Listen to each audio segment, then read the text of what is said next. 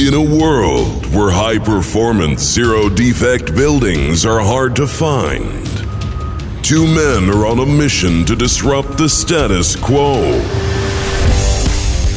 Welcome to the Enefis Complex, the Property Design and Development Podcast.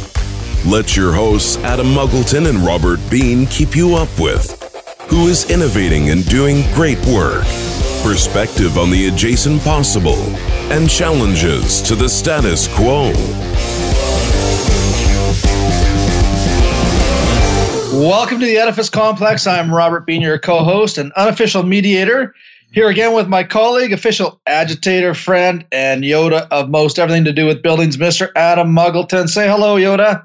Hello, Yoda. Feelings about the built environment? I have, yeah. It's our pleasure today to have on the show one of the world's leading researchers in indoor environmental studies. He's been a principal investigator for a large number of state, federal, and industry grants addressing building energy performance, indoor environmental quality criteria, field monitoring procedures, and architectural aerodynamics, which we're going to talk a lot about in today's interview. Projects include developing wireless sensor systems for building control and electricity demand responsiveness, developing and testing new personal environmental control systems, which we're also going to try to get into today, human comfort testing and modeling, web-based surveying of occupant satisfaction buildings, determining energy efficiency potential of thermally diversified environments, and a whole slew of other things. He's active in technical standards committees on ASHRAE, which is how I know Ed, from ASHRAE SSPC-55, Thermal Environmental Conditions for Human Occupancy, and is a co-founder of the Society of Building Science Educators. And Ed, I think you've advised over 85 or 90 graduate students in the research track and have had 18 PhD students, so welcome to the show. Well, thank you, Robert.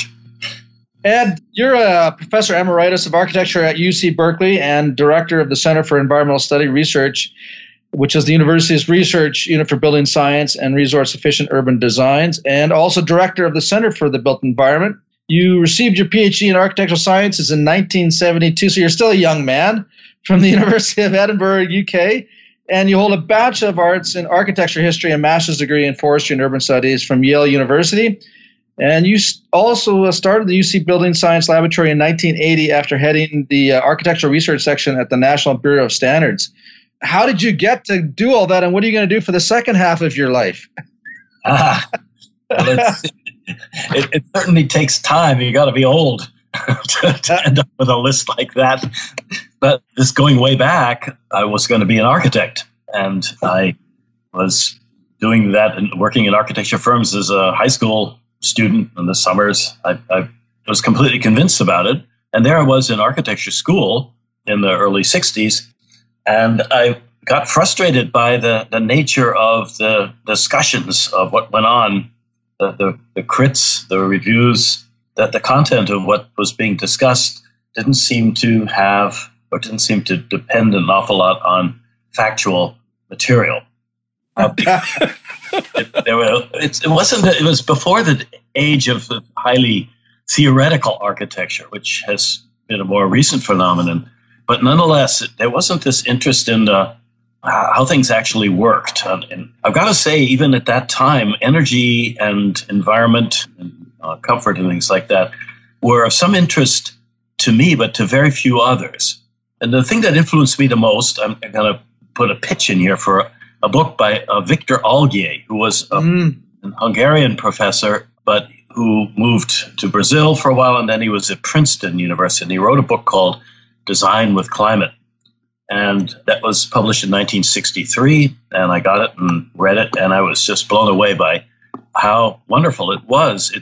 It was written for the conditions which existed at that time, that the residential air conditioning had not come into practice yet. It was just starting, but it summed up all the information that architects had prior to that time when they had to learn how to make buildings comfortable without the assistance of air conditioning.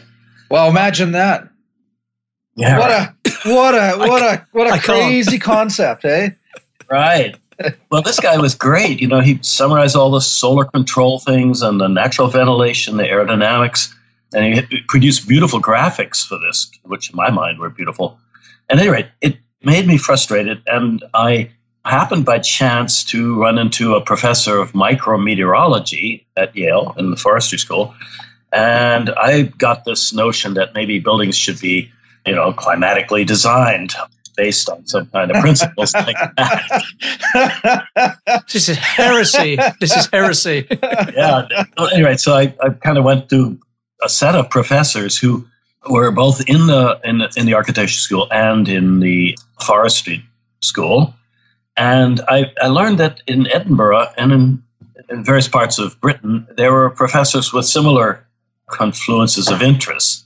And so I had a chance to go to the University of Edinburgh. That's where I did my doctorate eventually on what was first called building science, and then they called it architectural science as they tried to move it more toward the architecture side of things.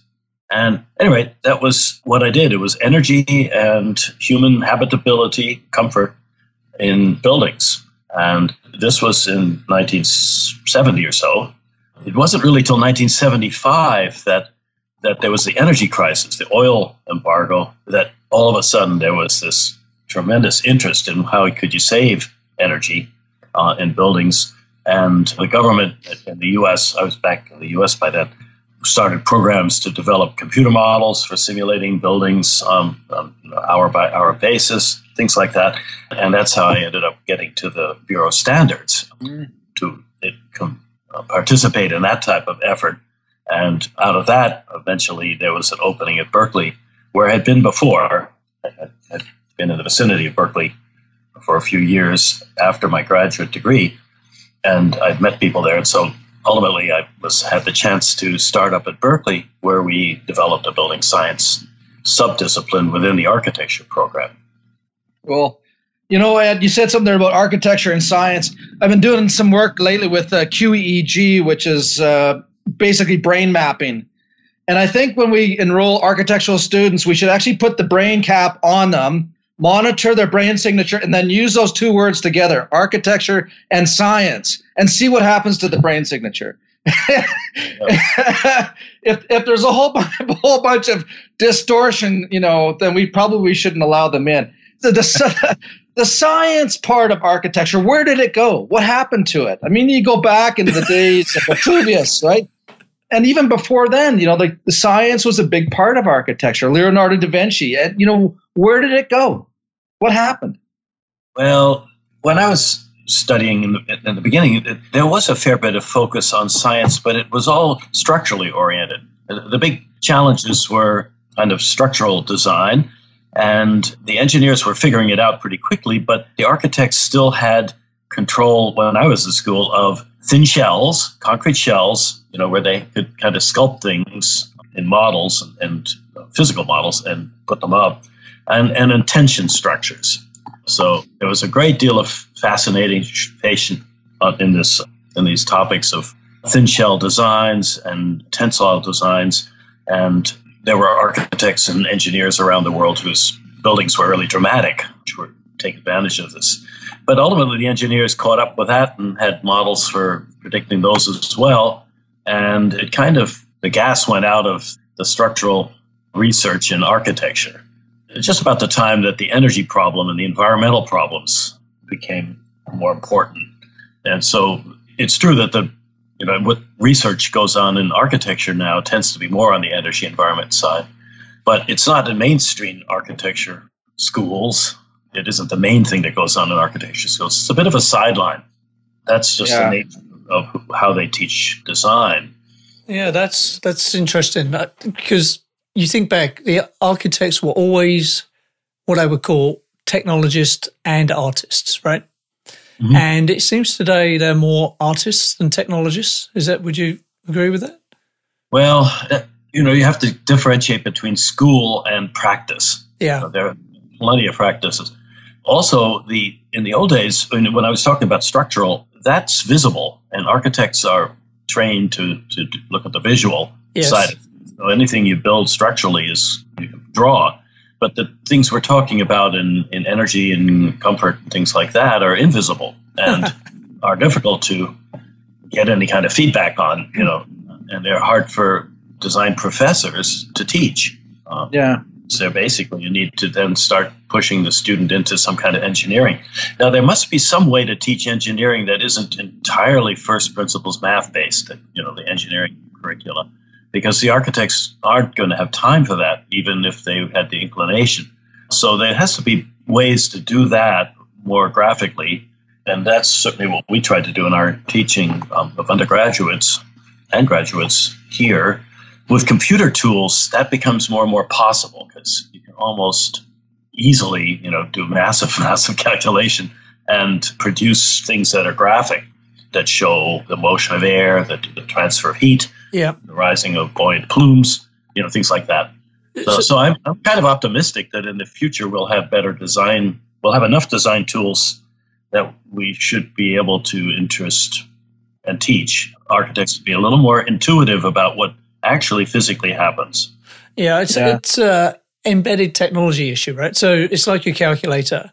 The embedded technology in a calculator is a printed circuit board. So we don't even give it a second thought because it just works, right? And in a building, my theory is the embedded technology is the building services, the mechanical, electrical, plumbing systems, right? And the only time you care about them is when they don't work, which is frequently, unfortunately. And from a design point of view, if you're an architect, it's hard to think about them because they are so embedded. As you say, form and structure are sort of related and visible, whereas the embedded technology, not so much, unless it becomes an architectural feature of our Norman Foster. But what you're saying is I think architects need to come back to being more practitioner, technology-based, you know, using applied engineering principles rather than first principles. And, you know, it needs maybe an institution like Berkeley, some institution that's prominent to try and move that needle back that way. Do you think that's a possibility in the future? Well, I certainly hope so. I can recall the professor saying, well, you know, for these services that you're talking about, just make sure you leave a room, you know, give us enough room between the floor and the ceiling, give us enough room and cabinets and things like that. But the other side to that would be if you could integrate it into the building somehow, or if you can get rid of a lot of the stuff that you're having to make room for because you are doing the building more efficiently in some manner, then that would actually be a far more aesthetic solution that you could look at and feel. More of your building could be architecture, less of it so much of products that are hidden away in closets. Yeah. You know, a while ago I went and watched the movie about Ray Charles. And there's a scene in there where Ray Charles goes to buy a house. And I'm thinking to myself, how does somebody who's visually impaired purchase a property that they can't see? And from that, I ended up writing an article called, "In a Town Called Comfort, Only the Blind Can See." Oh, I like that. Right? In a town called comfort, and only the blind can see. And so from that, when we're now dealing with clients, we get them to sit in their spaces and close their eyes, which becomes visual pollution to the other senses. So now they have to engage their sense of smell, their hearing, what they feel. And then from that, we get them to make an inventory of all the things that they don't like or don't want in their next project. And then we say, okay, now go hire an architect. Right? I like that. That's powerful. Yeah. And so it becomes a design principle of designing from the inside out, starting with the occupant and their sensory needs. Without the visual, vision is important. We're not saying that's not important at all, because there's lots of studies, you know, where the visual stimulation can actually help the human body. But in terms of the built environment, what's on the inside, we have to block out the vision first, I think, in order to design good spaces. Yeah, we have to develop intuition and kind of the feel of things that you don't just see, that aren't obvious from looking at pictures or actual buildings.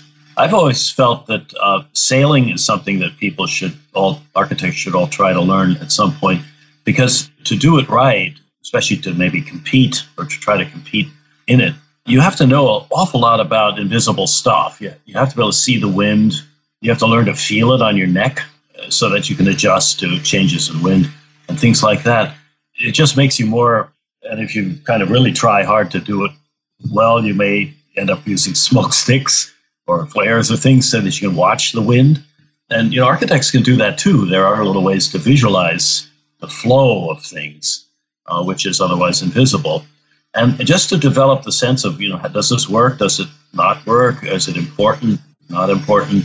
And so forth. And I mention that because the way we do buildings now seems to me very much based on psychrometric chart. It's the Carrier's chart that shows the relationship between the amount of moisture in the air and the temperature of the air. And the HVAC engineer will produce a machine that can produce, you know, some air supply with a given ratio of temperature and humidity in it. And that's been the whole focus on environmental control. But in fact, they've got two other parameters in there that are influencing people's comfort. One of them is radiation, kind of like could be solar radiation or it could be fireplace type of long wave radiation.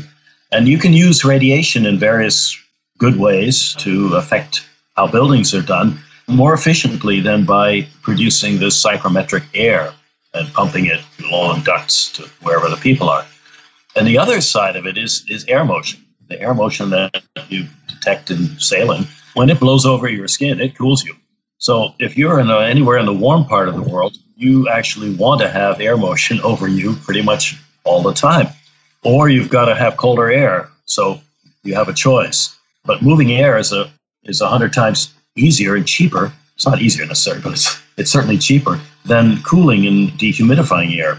So my recent career has really focused a lot on bringing air movement back into consideration in architecture and in engineering, especially in engineering, so that people realize it's a powerful tool that you can integrate into designs and end up with more comfortable buildings that are actually have better air quality and have a lot of nice features that has been ignored since the first big push for air conditioning, which happened in the 40s and for commercial buildings, and then in the 60s for residential buildings.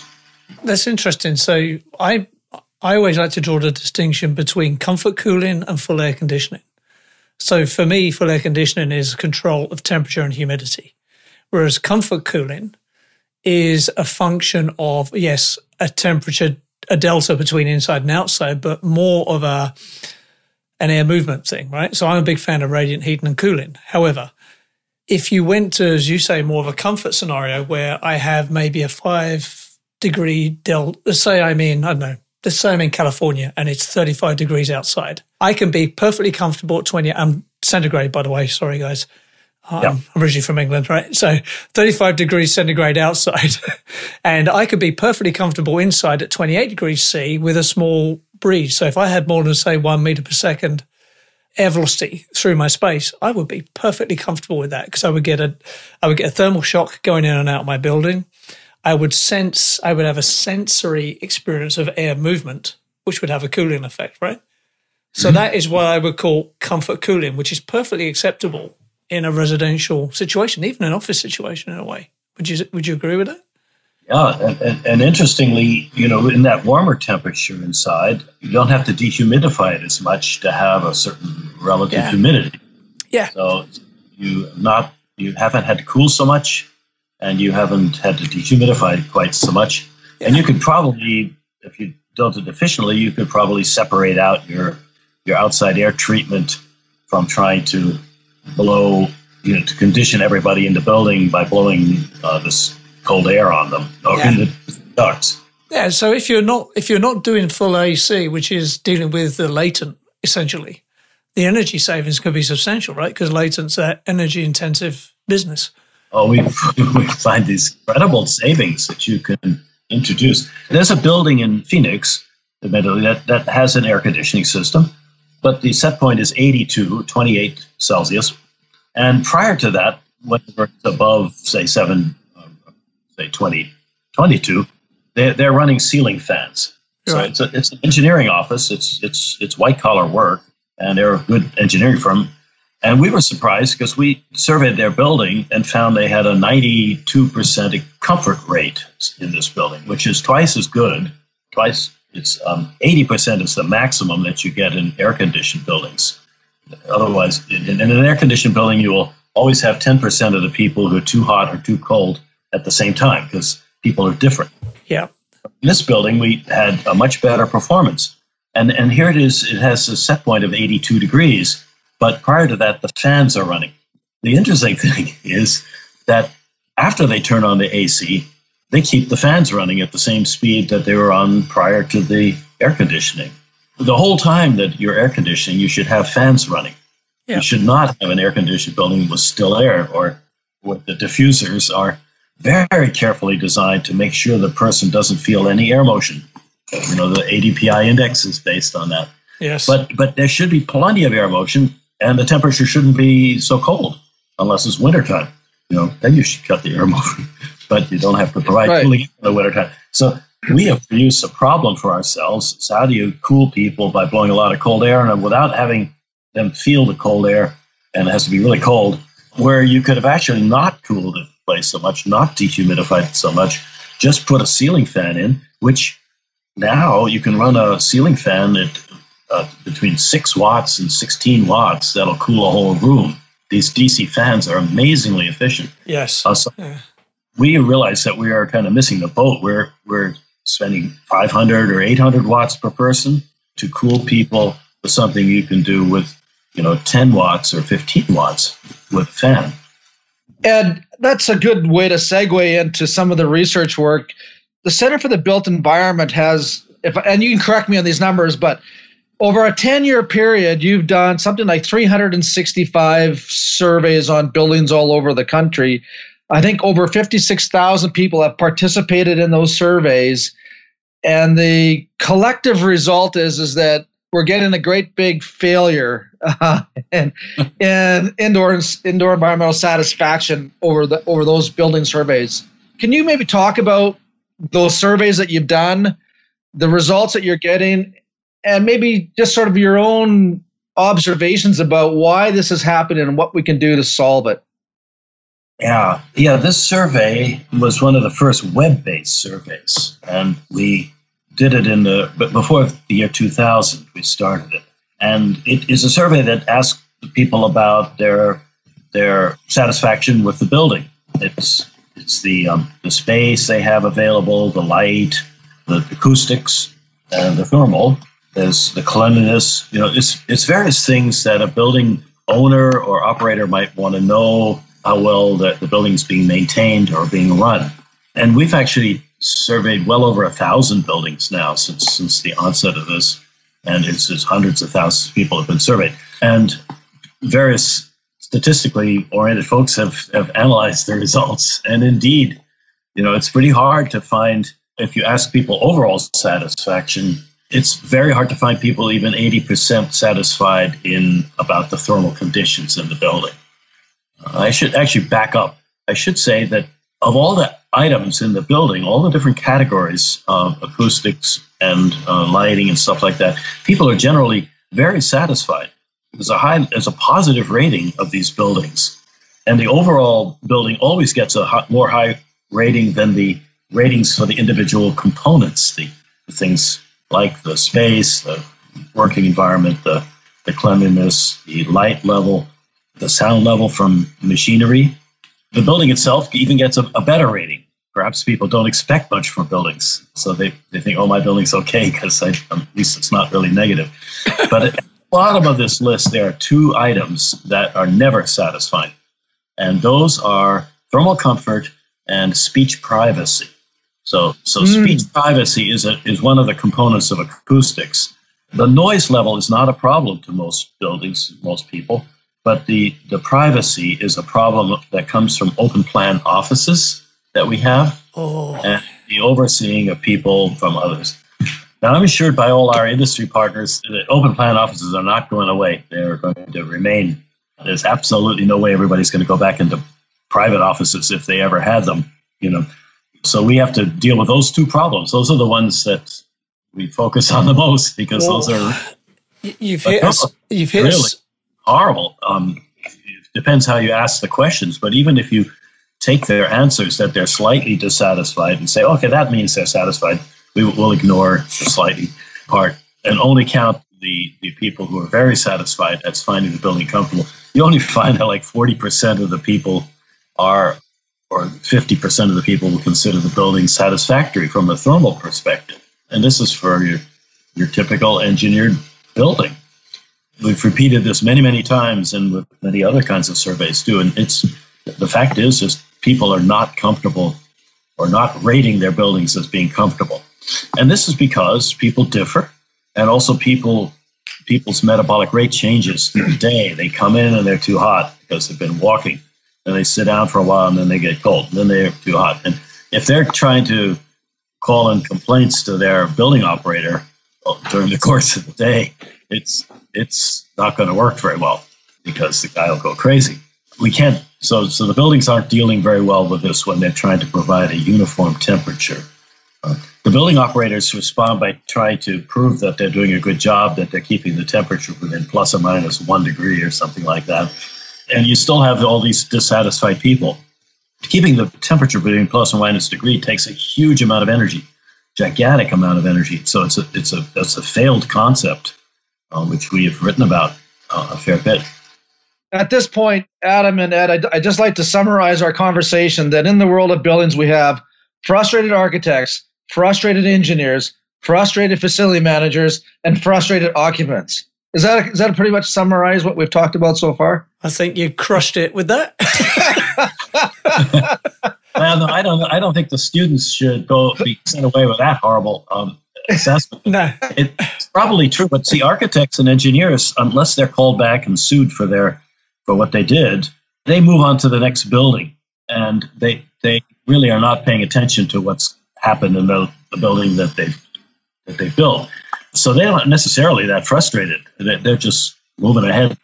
Serial offenders. So it's just repeat offending, right?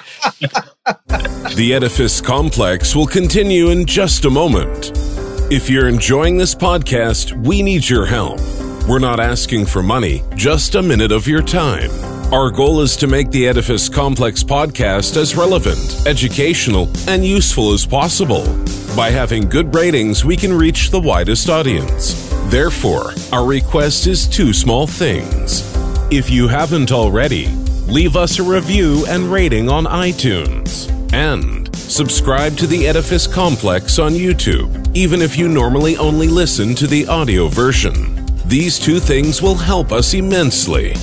Also, if you would like Robert or Adam to speak, teach, or consult on your project or business, please email admin@edificecomplexpodcast.com. Thanks for your time, and now back to the show. I've got to say something here about the open plan office before we carry on. So I've got some theories. I used to run an M&E design office. I've run several white collar offices. So whenever you walk through, if you're an interior designer or an architect or client, if you walk through any office and you see a white collar person with their headphones on, give that person an office, because you are doing them a great disservice by not giving them an office, because they want and need privacy to work. They're putting them headphones on because they can't concentrate, or their life at work sucks so badly they're listening to a podcast to dial it out, right? We need a mixture, in my opinion, of open plan and privacy offices. I don't know if this is some big Bilderberg group thing where they're trying to get everyone to work from home, so they make the open plan space so goddamn horrible. But if you're a white-collar worker, 50% of you at minimum need private space. If you're designing a building as an architect or an engineer and you're in an open plan office and everyone's chirping away, and you know your quality of your work is going to suffer. What do they say? If you get interrupted, it takes 15 minutes just to get back on flow. How efficient is the flow workspace? How often do you get in flow if you're in an open plan office environment? Anyway, that's my rant. I will now stop talking. Yeah, I don't know, but all these students today are wearing earbuds no matter where they are. And in our lab, we have lots of common spaces, and lots of people have these headphones on. It may be something that you are, as an older folk, are thinking is an unacceptable solution, but maybe these people are perfectly happy with them. I'm not sure. I can't judge. It's a word. That's a good topic. Add that to your survey. Do you wear headbuds because you don't want to be here? Yes or no? I think that's a good question. That's actually an excellent suggestion. I'm out. Yeah, you're done. So what? What's interesting here is that, you know, Ed, like you summarize saying that if you looked at all of the buildings that you've studied with hundreds of thousands of people, there's less than 50% satisfaction. Now, let's take a little bit of a journey into the world of thermal comfort research with automobiles, because you guys have done some work in that area. What would happen to the automobile industry if they only had 50% satisfaction with their product? That would get noted by Consumer Reports or somebody, and they would lose a lot of business. Yeah, it wouldn't work. And so what they have, of course, is they've provided the occupants of cars with some kind of personal control. You know, they have some kind of that's a good control. Point. At that point, the people, as long as it provides that control, then the people are happy because they know they can have what they want. And they may or may not bother to use it, but at least they know they've got it. And that's very helpful. And that's a very useful thing in buildings, I think, is the concept of giving people individual control. Yeah, that's a really underrated thing. I mean, how difficult is it? I guess going back to my rant, if you've got your personal office, then it's easier to give someone control over that environment, right? I guess if you're an open plan space, that's a much harder deal to do. Yeah, except, you know, let's say your chair could just envelop you in some way with the perfect environment, heat you and cool you through the various parts of your body that you like to be heat and cooled through. And then that's actually something that we can measure, and it's valuable information. People can feel really good in an environment that otherwise isn't controlled by them. You know, it could be quite a wide range of temperatures that this magical chair would make you comfortable at. Actually, I just had a vision as you said that of, you know, like these complicated $30,000 gamer stations where you got a guy or girl in a chair and it's at 45 degrees and they got this big curved screen in front of them and they're in their own little environment, right? That could be a building designer. You just plop them in the building in a warehouse somewhere. Yeah. But this concept of personalized control, I think Johnson Controls, I'm guessing 25, 30 years ago, offered a package, didn't they? If I remember correctly, that was our first big study, and there were of this type of technology that was called a task air module, and or PEM, I think they call it, personal environmental module, and you had a little fan, and you had some kind of some nozzles in the edge of your desk that blew air on you, and you had a radiant panel under the desk. And there was a white noise generator and an occupancy sensor.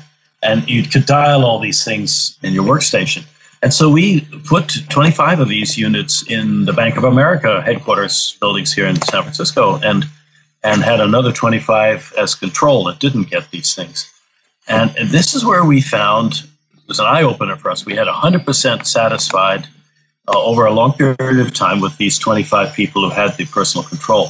Whereas the other 25 were the normal 80%. It was actually a good building, so it was 80 or 82% or something satisfied. So this is the only case we've almost ever seen in a field study where 100% of the people were content with their thermal environment. That was just that Johnson Controls module. Yeah, but didn't succeed commercially over time. It was very, very expensive initially, and then it became less expensive, but still was pretty klutzy. You had to cut holes in your desks to get these ducts to run through it. Yeah, and it had some things that weren't necessary. It was kind of noisy. We've got much more sophisticated and easier and cheaper ways to do it now. Right, because if we fast forward up to, I think it was 2016 that the Rocky Mountain Institute launched or opened up their new building, which from what I understand is all based on personalized environmental modules or that type of a product. I think Peter Rumsey was involved in that. By the way, we're trying to get Peter on the show. If you have any influence, would you bend his ear for us? Well, I have equal trouble getting through to him. Peter, if you're listening, please, we'd love to get you on. Not only to talk about that, but just other stuff. But so, yeah, anyways, Ed, so, the Rocky Mountain Institute has that new building, has the personalized control stuff. What's the current feedback from that? Have you talked to the folks there? I've not had many contacts with them about it. They did write a paper about it. They tested the chairs, which were based on our chair design and was being manufactured by Peter Rumsey's company at the time. And I assume they're still using these chairs. I haven't heard from them. They kind of found a lower limit at which people's hands would become cold with the chair. I think it was 67 Fahrenheit. So some kind of hand warmer might be something we want to build in with that, or there are a couple other ways that one might deal with that issue of cold hands. But the cold hands, as I read the paper, was only affected 20% of the people, which is the usual discomfort level that we have otherwise. So it was kind of, that was the lower limit for the chairs to get you the 80% satisfied. Yeah. But just for our listeners, just so they understand what happens in that building is that they actually, the general overall environment is allowed to drift down to what would otherwise be an uncomfortable environment, but they compensate for that in a microclimate around their desk. Is that a fair way of putting it? So when you're talking about 67-degree air temperatures, sort of where the people's hands, we're actually talking about the general ambient air temperature in the building. Is that? Yeah. Yeah. We're only heating to 67. And the rule of thumb, you know, in Fahrenheit is for every degree that you can let a building be colder in the winter, you get 5% of your total HVAC saved. You save 5%. In Celsius units, it's 10% for every degree Celsius. Yeah. So they're down there, they're saving, you know, 20% of their building. And that's true on the warm side, too. If you could go up, if you normally think that you're going to be uncomfortable above 75, but you let the building go up to 80, you get 5 degrees increase, that will be 25% saving on your total HVAC over the year, just by dealing with the cooling side, by letting the building get warmer and using less air conditioning. So it works on both sides. There's a paper published on that by Tyler Hoyt. He's the first author. And it shows the kind of a diagram that looks like a set of cups. And for different climate zones, it differs, obviously. Miami, you can't save a lot of energy in heating, but in Toronto, you know, you can save both and cooling. My favorites, this is, again, my personal opinion, and I'm a crazy person, but my favorite solution for open plan space and environments is displacement ventilation with radiant heating and cooling. Have your team done any research on comfort levels for that? Yeah, we are working very hard on radiant cooling now. Radiant heating is kind of well understood from European precedent. They just haven't had to run it to cool buildings as much. And, you know, there were all sorts of concerns about, you know, cold ankles or condensate, things like that. And so we're doing a lot of work on radiant cooling. It's phenomenally efficient. Now I'm not talking about these radiant overhead panels. I'm talking about structural. Yes, so concrete structure. Which we tabs. Yeah. Totally integrated, thermally integrated building systems. Those have great potential to run efficiently. Of course, what they are not is fast acting, you know, because you've got a bunch of tubing in the concrete. It takes you hours for it to heat up or cool down. But if you use that as a kind of like a base load provider, it gets you to some efficient place. And then you rely on personal systems to tune the person quickly. Yeah. Like in the cooling circumstance, a fan, you turn it on, you're cooled instantly. And in the heating side, if you had some kind of local radiant heater or a chair that conductively heats you, or a desktop surface that's warmed, you know, you can with 20 watts, you can warm the desktop surface where you're working, and that you put your arms on it, you're warmed up really dramatically without much wattage. Actually, that's a great concept. A heated desk. Really cool thing. It's a wearable. It's a wristwatch that heats and cools through a cycling. It cycles warm or cold as you choose it. It's done by a small startup in Massachusetts based on some MIT people, and it's remarkably effective. You know, all you're doing is putting like 1 watt or 2 watts into a person's wrist, and they feel dramatically warmer or cooler. And you could say, oh, you're fooling them. But that fooling them is fine, you know, because your body has you got a lot of energy storage in your body that you can up your metabolic rate and lower it, and automatically in response to the need to stay comfortable or to remain neutral. what you want to avoid is that your fingers and toes get cold in the cold environment. You don't want a hot head in the warm environments. And so if you can kind of take care of those areas at the site, you know, right at the hand or at the foot or at the around the head in the hot environments, then you can let the food you've eaten take care of the other heating and cooling that you might need, and you will not feel it. You'll feel fine. You'll lose weight, which is great for most people nowadays. So one of my things is I think the best way we're going to sell this better kind of building, far more environmentally sustainable building technology is based on weight considerations. That's interesting. Yeah. Weight loss. I think one time we probably, Adam, get a number of these researchers from MIT and Berkeley on a call, because I get the principles of this wrist device, but I also imagine, for me personally, as my personal observation, that it would become an irritant after some point of time. As a general rule, I don't like to wear jewelry. I generally don't like wearing watches or rings or and that kind of stuff. And then to have to wear a device, I think, just seems it would irritate me after a while. Have they done any studies on that? Yeah, no, we had our studies tend to last about 3 hours. You know, we get people in for the half day, and they work, and we survey them, and we put them through the various drills. So yeah, we can't really answer that long-term issue, like what does it feel like 5 weeks in, at least not for the wearables. We've done chair studies that lasted for a whole year, and we know they work well, but the wearables is a very new thing. The wearables is tough because you're impinging on people's personal sovereignty. So say, for example, in Texas, you can just imagine it, right? Here, I wear this. Here, no, Mum, I didn't raise a slave boy. He ain't wearing that thing, you know?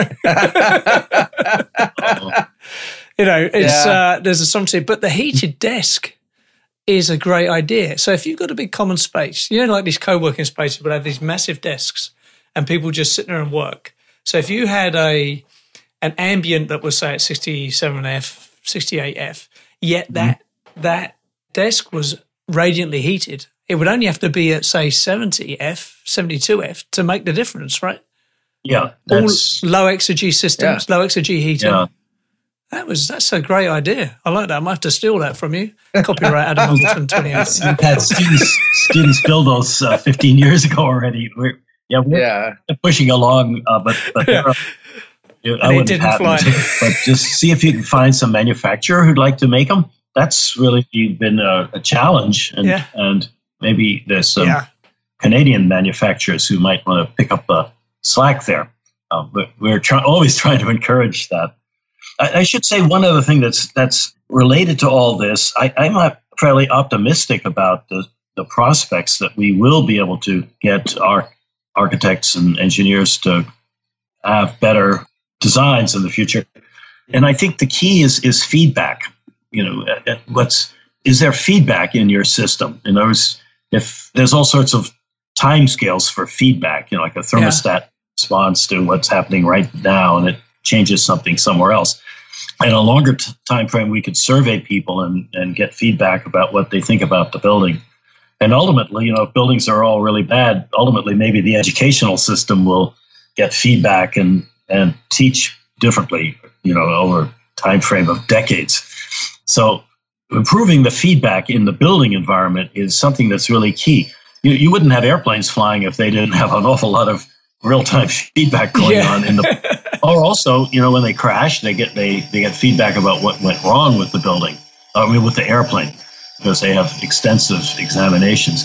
And we have all these kind of low-grade failures that just persist for decades, which are never investigated. You know, we don't have that feedback. But with new sensing devices, new computer methods, the internet, you know, you can imagine that we should be able to have ways of getting indications of how things are doing, you know, how much energy they're using, how much water, and how happy are the people. And I have a suggestion for you, and that is... Comfy, you know, that's really doing well, giving people individual control. Yeah.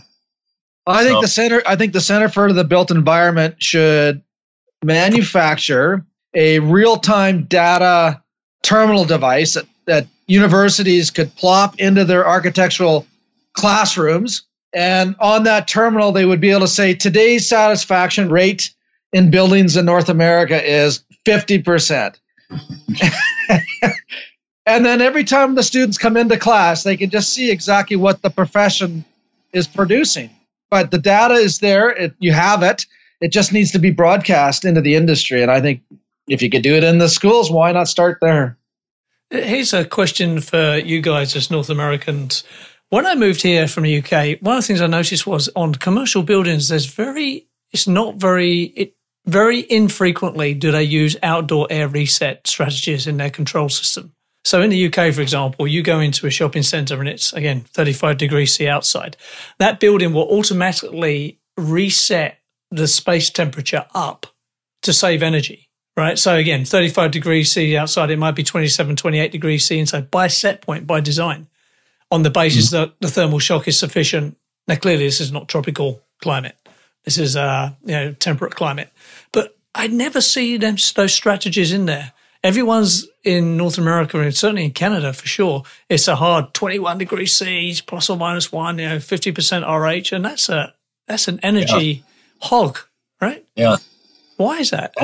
That's one of these absence of feedback things. It's easier to just set some fixed value, and it's not necessarily comfortable. Thermal shock, you mentioned the word a couple times here. That's something that doesn't appear in ASHRAE Standard 55. And this is the standard for environmental conditioning. Yeah. In fact, no transient condition, transient metabolic rate or transient temperature like that is in the standard except as an upper limit. Say, you can't have it ramping on your space faster than so much without getting in trouble, or you can't have. So transience is also one of the next future things. Right. It seems to be for transitional spaces. We ought to have some kind of standard. When you walk in out of a hot environment into a building, do you want to cool them really fast by having it really cold in the lobby, or do you want to have it at an intermediate temperature and have the coldest temperatures in the building? We don't even know what's the appropriate approach. I have a theory about it. It's not in the standard at the moment. There's a perception of whenever you walk from a hot space, hot outside to a cool inside, you have that immediate relief, right? The thermal shock is, I'm cool. But the energy penalty for that is just obscene. It's huge, yeah. Yeah. Adam, we're getting close to the end of the program. And, Ed, there's just so much more that we could talk about. We're going to have to get you back on. Have you got any words of advice for kids graduating out of high school with an interest in architecture and engineering that you can impart on them? Yeah, no, I think just to keep their eyes open and try to observe the natural world and realize that buildings are artifacts in the natural world, inhabited by people who, are breathing in them and being comfortable in them. So it's not just a visual artifact of some sort or a philosophical expression of some profound thought. Become more of a rounded person. So that when you really get, this is a strong conviction here, is that this does not impede creativity. This is not going to get in the way of your being able to come up with a good concept to know more. And that's something that's a little hard for students in the beginning, or for architectural faculty often to understand. They feel that if you spend too much time studying stuff, then you won't be able to come up with a new idea. That's not really true. It may be that kind of engineering background that has been offered in engineering schools in the past isn't the right one for architecture students, or not all of them. And we just have to have a quicker and more intuitive way of teaching the thermal issues to architecture students. But they have to have that. They do have to learn it one way or the other. They can't just ignore it. Agreed. And that'll make for better architects and more successful ones. And certainly the people will appreciate what they've done afterwards more if they are more responsible that way. Yeah, that's great advice. Yeah. You know what? That's getting to the why. We spoke about this on a couple of episodes ago. Knowing the why is important, right? Not the how. But you need to know the how, and that's what you're being taught at university. But why is thermal comfort important? Why is energy consumption important? That's what needs to be wrapped into these courses, I believe. Yeah, they need that. Yeah. And then they need a little bit of how, too. And, yeah. and how is done. One piece of advice I give them, if they like making things, they should make them. They yes. should get involved in this maker business, because that way, hands-on, you can kind of get feedback really fast on things. And so we always had students making kites or smoke machines and things like that, things that could show them where things, what's happening. Yeah. And you can get all this cheap componentry now that you can actually design and make your own sensors and things like that, which will give you feedback. And then if you have a bit of that in your background, then it's certainly not going to hurt you going forward. And interestingly, I should say that some of the very best architects that we've seen, sometimes they come out of a physics background and out of engineering background. Nobody should think that people who come from a rigorous background can't be creative in the visual space. Mm. Yeah, that's interesting. I like that. But they're rare. There are not very many of them. Yeah. Maybe it takes too long. Is that an unfair advantage if you're a sort of engineering and then you reverse yourself into being an architect? You've almost got a superpower there, right? Well, some of them are, and some of them can do good work. Yeah, Either that or they'll end up at a psychologist's office. So, Ed, we need to wrap up. Where can people find you on social media? What's your Twitter handle? What website shall we direct them to? Well, I have a website. I have no Twitter. But anyway, the website is CBE, Center for the Built Environment, cbe.berkeley.edu. Okay, we'll put that in the show notes. Industry consortium, and we have all our projects. We're trying to keep it up to date. Things are going quickly, and all the publications are all free. You can get them from the download place. And there's a lot of software that we've developed that's free that you can use for determining comfort or mean radiant temperature and things like that that are on that website.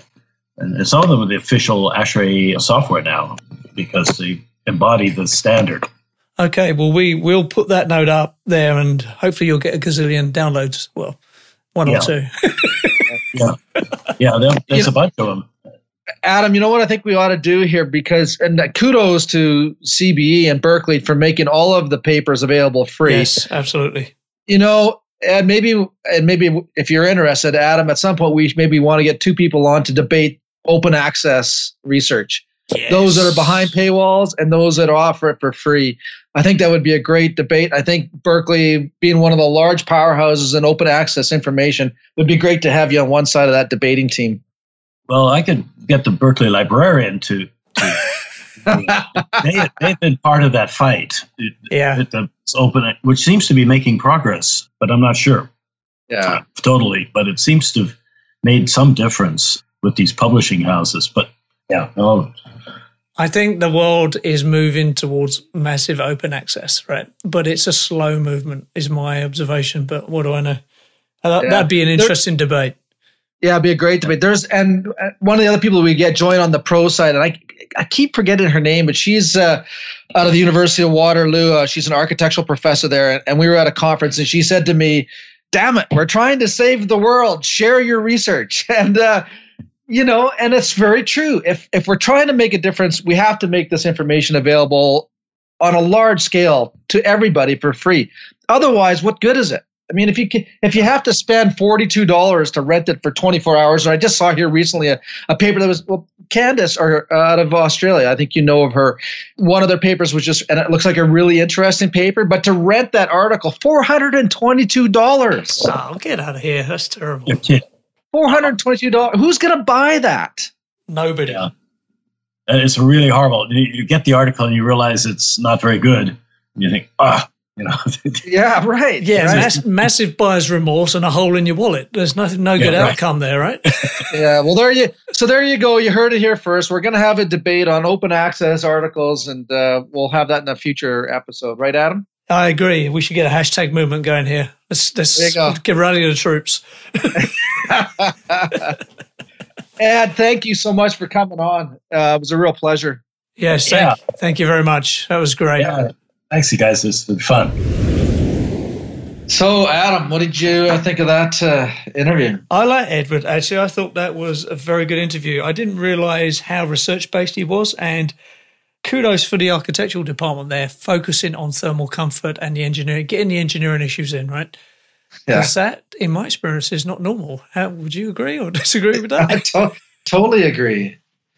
Totally agree. I like his path to where he got, you know, where he became a frustrated architect. Yeah. You know, and realized that there's got to be something better. And he said, well, if I'm going to make it better, I have to learn about it, and ultimately found himself as one of the lead researchers in the world on indoor environments. That's pretty cool.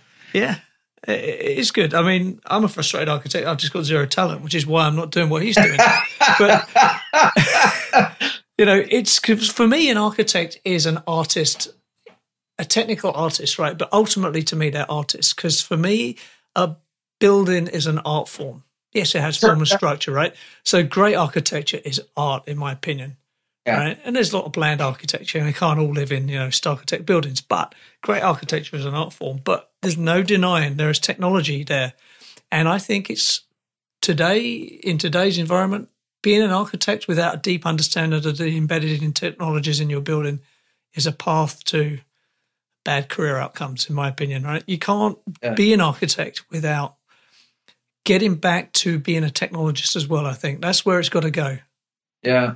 There's, you know, there's a different risk associated with the architect as an artist and then the general artist as an artist. So, you know, every time I go to the airport, I drive by this great big oval piece of art that the taxpayer, I don't remember what it cost. It was like 1.1 million.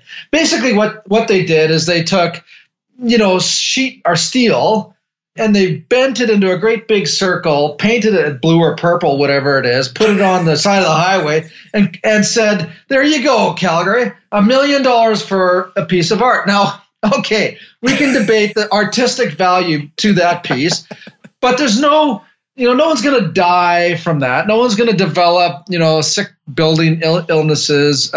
You know, for some people, it might be visually stimulating. For other people, it's an eyesore.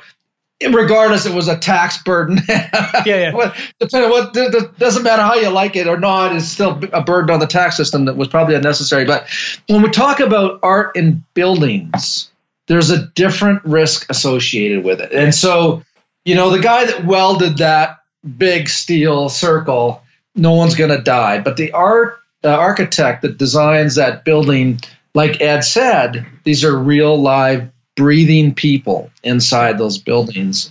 And so it's not enough to have the artistic side of it. You also have to understand the human factor behind it. I agree. I mean, architecture, there's a duty of care architects have to society and to people and who live in their buildings and work in their buildings, right?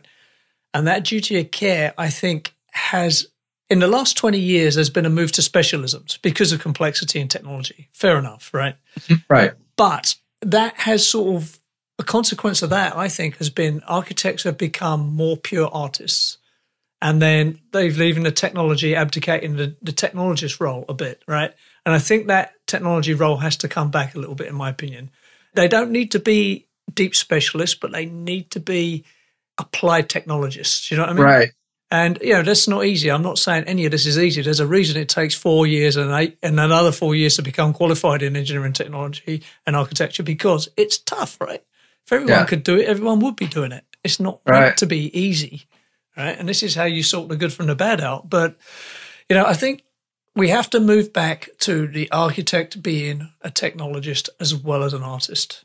You know, there was an old joke when I was a property developer in the UK, I used to get this old joke. There's two types of architect, right? There's a conceptual architect. They're the best guys. They're the star architects. They do a couple of lovely drawings and they go, build that. I'll see you in 3 years and I'll cut the ribbon and I'll take the glory. Right. And that's a caricature. And it's funny because it's half true, right? Yeah. And there's always going to be a room for the craziest architect. But really, the mainstream needs to move to architects as technologists as well, in my opinion. Yeah. Again, well, yeah. Ed used the term architecture through profound thought. Yes.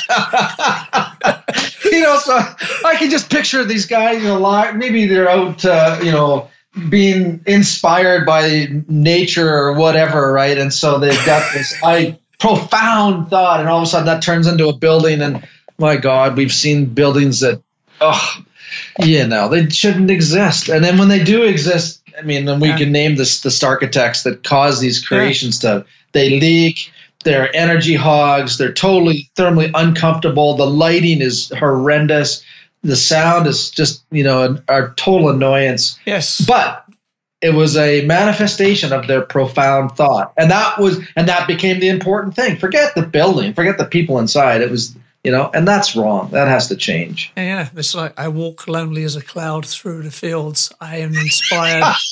And then 4 years later, I win the Sterling Architecture Prize. I'm sorry, architects. I'm not beating on you. I think you're super important. And I would love to be an architect if I had even a smidgen of talent. But, you know, it's art. Yeah. And I love it. Yeah. I have a niece that's just graduated or going through school right now in architecture. And, you know, it is a tough job. But when I look at her career, and she actually started at SAIT and took the architectural technology program first. Right. Before going down into New York to take enroll one of the schools down there. And in talking, you know, with them and my brother and sister-in-law, how important that technology program was for her success in the architectural program at a university level. Yeah.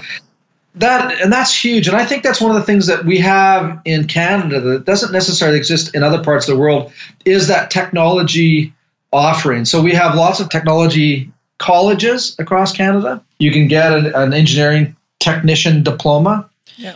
You can get an architectural technician diploma.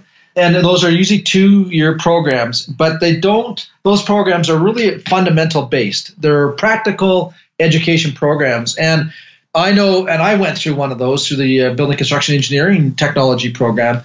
When I got out, I had far more skills than most engineering grad students. Yeah. Now, ultimately, the university student is taught to think at a much higher level, with a much higher application of science. There's no doubt about it. It takes a certain brain to graduate from a university engineering program. But ultimately, the practical skills, they seem to work out. The technologist has the opportunity to operate at the same level as the engineer in terms of the science, application of science. And I think a lot of the engineers appreciate what the technicians bring to the design team. Would you agree with that? Absolutely, yeah. I mean, there's again, over the last 20, 25 years, there's been this drift, this class system of I'm an engineer, you're a technologist. And I'm talking about engineers here. I think engineers see a big gap between them and technologists, and I see a very small gap between them and technologists.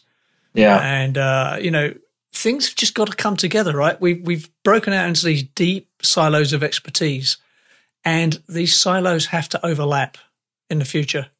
Right, we have to get over ourselves and, you know, see the value. This is where I'm not a fan of LEED, but this is where LEED are onto something. This integrated design process. Right, everyone talks about it. Very few people do it. Right, I've done 70 LEED projects. Only 2 of them have used that process properly.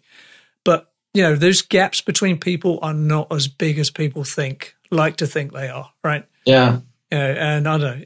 I think I want to give architects some love here because I do beat down on them a lot. I would love to be an architect because they're so important. The built environment is so important. We all spend 80% of our time in buildings nowadays, right? Yeah. In the West. Hey, by the way, you have the persona for an architect. Like, you look like an architect. Well, crazy. So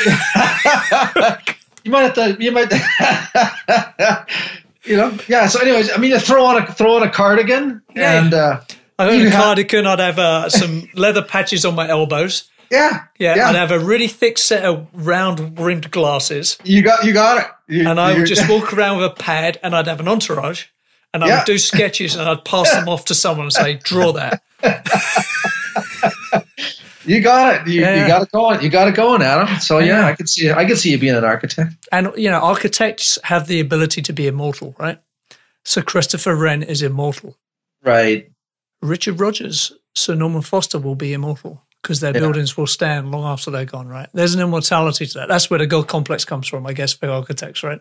There's some of that going on. So, architects matter. They matter to society. They matter to everyone. And the buildings they build are important, but they are also forms of art. If you're an architect, you have the ability to leave your stamp on society and become immortal. That's not shabby if you can pull it off, right? Well, yeah. I mean, there's two professions that get God complexes. One is the doctors, the physicians, right? And the other one is the architect. And when you think about it, and again, you know, to kudos to those that choose the architectural profession, if you become well-known and you do good buildings, and hopefully from this podcast, you'll be one of our students, that you'll be immortalized through your design that is not only beautiful, but also very functional. The physician, they can solve all kinds of people, but those people go on and they die. Yeah. So no matter how much God complex a doctor has, ultimately his patient dies, where the building lives a long, long time, or could live a long, long time. Yeah, absolutely. That's a good point to stop there. Think about that, boys. Immortality. Yeah. It's in your grasp while you're tooling away in your CAD machine in the architect's office. There you go. Good one. I'll see you on the next one. All right, Adam. Always a pleasure, man. Take care. Cheers. Bye. You've been listening to the Edifice Complex podcast with Adam Muggleton and Robert Bean. To access show notes for this episode, visit edificecomplexpodcast.com. Also, if you would like Robert or Adam to speak, teach, or consult on your project or business, please email admin@edificecomplexpodcast.com. See you next time.